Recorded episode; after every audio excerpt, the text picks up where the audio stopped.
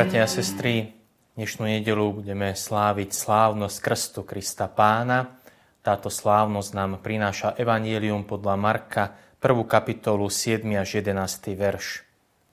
Jan hlásal, po mne prichádza mocnejší ako som ja. Ja nie som hoden ani zohnúť sa a rozviazať mu remienok na obuvi. Ja som vás krstil vodou, ale on vás bude krstiť duchom svetým. V tých dňoch prišiel Ježiš z galilejského Nazareta a Ján ho pokrstil v Jordáne. V tom, ako vystupoval z vody, videl otvorené nebo a duch ako holubica zostupoval na neho. A z neba zaznel hlas. Ty si môj milovaný syn, v tebe mám zalúbenie. Dnešnou nedelou, nedelou Krstu Krista Pána, sa končí liturgické obdobie, vianočné obdobie, ale zároveň krstom Pána Ježiša v rieke Jordán sa začína jeho verejné účinkovanie a jeho verejná činnosť. Marek, ktorý nás bude sprevádzať celým týmto liturgickým rokom, komponoval svoje evanelium ako cestu ako cestu, po ktorej Ježiš kráča od rieky Jordán až po kríž v Jeruzaleme a zároveň Marek pozýva svojich čitateľov k tomu, aby sa osobne zúčastnili na tejto ceste, aby kráčali spolu s Ježišom. Jeho verejné účinkovanie teda začína krstom. Pán Ježiš bol pokrstený v rieke Jordán Jánom Krstiteľom svojim predchodcom. Skúsme sa však bližšie pozrieť na to miesto, kde sa udial Ježišov krst.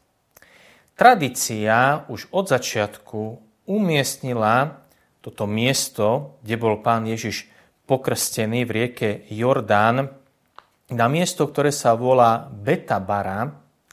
Je to miesto, kde Jozue a celý izraelský ľud po prechode púšťou prekračuje Jordán a tak z otroctva konečne prichádza do svojej zaslúbenej krajiny. A presne na tomto istom mieste bol pokrstený aj pán Ježiš. Evangelista Ján o tomto mieste Ježišovho krstu jasne povedal. To sa stalo v Betánii za Jordánom, kde Ján krstil. Ján teda krstil za Jordánom, na východnom brehu tejto rieky. To bola krajina pohanská, to bola krajina nečistá, to bola krajina otroctva. Palestína sa nachádzala na západnom brehu rieky Jordán. To bola krajina zaslúbená, krajina slobody. Teda tí, ktorí sa chceli dať pokrstiť Jánovi Krstiteľovi, museli opustiť Palestínu a opäť prekročiť Jordán, ale opačným smerom, ako to urobil Jozue. Čo tým chcel Jan Krstiteľ naznačiť? Jednu veľmi dôležitú vec. Chcel tým Izraelitom povedať, že tá krajina, v ktorej teraz žijú, to nie je tá skutočne slobodná, zaslúbená krajina, ktorú im Boh chcel dať. Jan Krstiteľ ich volá k novému exodu, aby znova prekročili rieku Jordán a stali sa skutočne slobodnými ľuďmi, pretože tu prichádza niekto, to ich môže urobiť vnútorne slobodnými. Je to nový Jozue. A tým novým Jozuem je Ježiš Kristus, ktorý znova prevedie cez Jordán. A vodou Jordánu tentokrát budú vody sviatosti krstu. Čiže každý, kto je pokrstený, príma tú skutočnú vnútornú slobodu, slobodu Božieho dieťaťa. V tomto úrivku Evanília sa spomínajú dva krsty. Jánov krst hovorí o tom, že Ján bude krstiť vodou, ale ten, ktorý prichádza po mne, bude krstiť Duchom Svetým. Jánov krst to je vonkajšie vyjadrenie úmyslu, zámeru zmeniť svoj život. To je vyjadrenie takej dobrej vôle, že sa zriekam zla, chcem sa ho zrieknúť a chcem pracovať na zmene svojho vlastného života. Ak máme stanovený cieľ, Mať dobrý a pekný úmysel a dobrú vôľu, to je málo. To nám na dosiahnutie cieľa stačiť nebude. Potrebujeme k tomu ešte vnútornú silu. A to je už Ježišov krst. Krst v duchu svetom. Kedy nám vo sviatosti krstu pán Ježiš dáva svojho Božieho ducha, ktorý nás vnútorne uschopňuje, ktorý nám dáva silu k tomu, aby sme dosiahli cieľ, ten zámer, ktorý máme. Odvratiť sa od hriechu a žiť v slobode Božieho dieťaťa. Ján Krstiteľ pokrstil pána Ježiša v rieke Jordan a začína teda jeho verejné účinkovanie, ktoré evangelista Marek začína slovami v tých dňoch. V tých dňoch to je typické zvolanie pre prorokov starého zákona vtedy, keď chceli oznámiť niečo veľmi, veľmi dôležité. Nejakú veľmi zásadnú vec, ktorá priam mení životy ľudia, dejiny ľudstva. A príchod pána Ježiša medzi nás samozrejme takouto udalosťou je. V tých dňoch Ján ho pokrstil v Jordáne. Predpokladám, že mnohí ste už boli vo Svetej Zemi pri rieke Jordán, obnovili ste si svoje krstné sluby. Kto nebol ešte vo Svetej Zemi, môže si na internete pozrieť obrázky rieky Jordán a zisti, že málo kedy je rieka Jordán zachytená ako čistá, pramenistá, priezračná rieka a voda. Vo väčšine prípadov rieka Jordán je hnedá, sfarbená od hliny a zeme. A pán Ježiš vstúpil do takýchto vôd, do takejto rieky, ktorá je poznačená hlinou a zemou. Tým sa naznačuje veľmi dôležitá skutočnosť, že Ježiš vstúpil do ľudskej prírodzenosti. My sme stvorení z hliny zeme.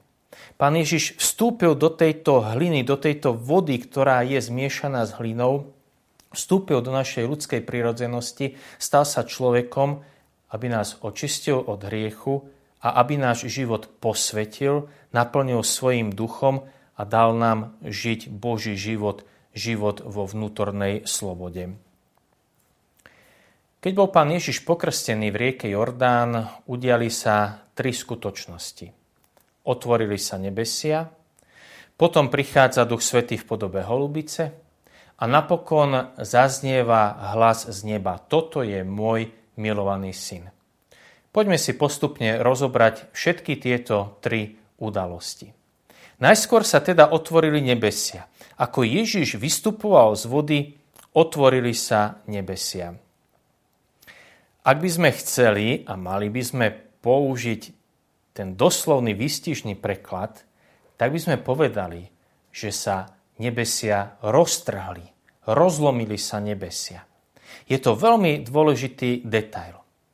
Totižto podľa myslenia Izraelitov v tej dobe sa nebesia skladali z takých siedmých vrstiev. Židia hovorili o tom, že je sedem nebies, ktoré sú poukladané jedný na druhých, pričom vzdialenosť jedných nebies od druhých, tak učili rabíni, je 500 rokov chôdze. No a Boh prebýval v siedmých nebesiach. Preto aj my, keď sa cítime byť šťastný, spokojný, blážený, tak povieme, že som v siedmom nebi. To je práve z tejto skutočnosti, o ktorej som hovoril, keď podľa Židov Boh prebýval v tých siedmých nebesiach. Čo sa však stalo?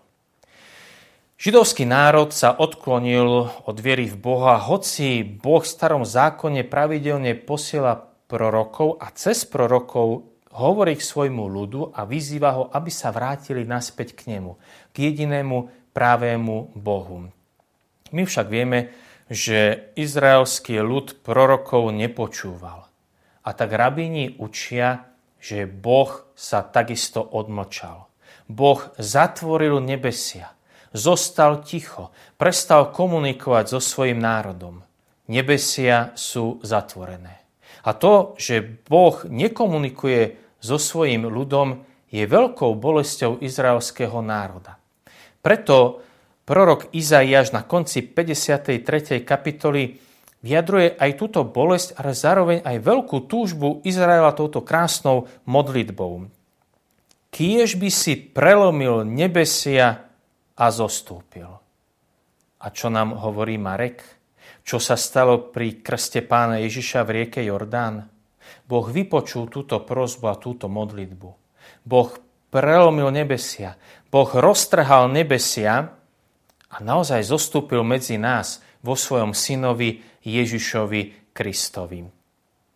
Grečtina v tomto prípade používa slovo schizein, čo teda znamená roztrhnúť, ale roztrhnúť, rozlomiť takým spôsobom, že sa to už nikdy nedá vrátiť späť, že sa to už nedá zrekonštruovať.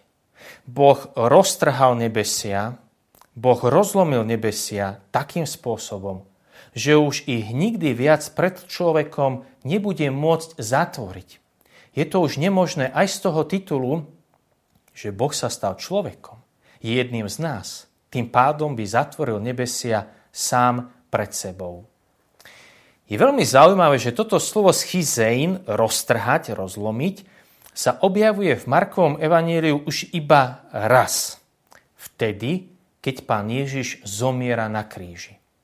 A my vieme, že pán Ježiš smrťou na kríži nám tým najvystižnejším spôsobom zjavuje tvár Boha Otca, ktorý je láska, ktorý neváha obetovať svojho jediného milovaného syna. A keď teda pán Ježiš zomiera na kríži, evangelista Marek napísal Chrámová opona sa roztrhla vo dvoje od vrchu až do spodku.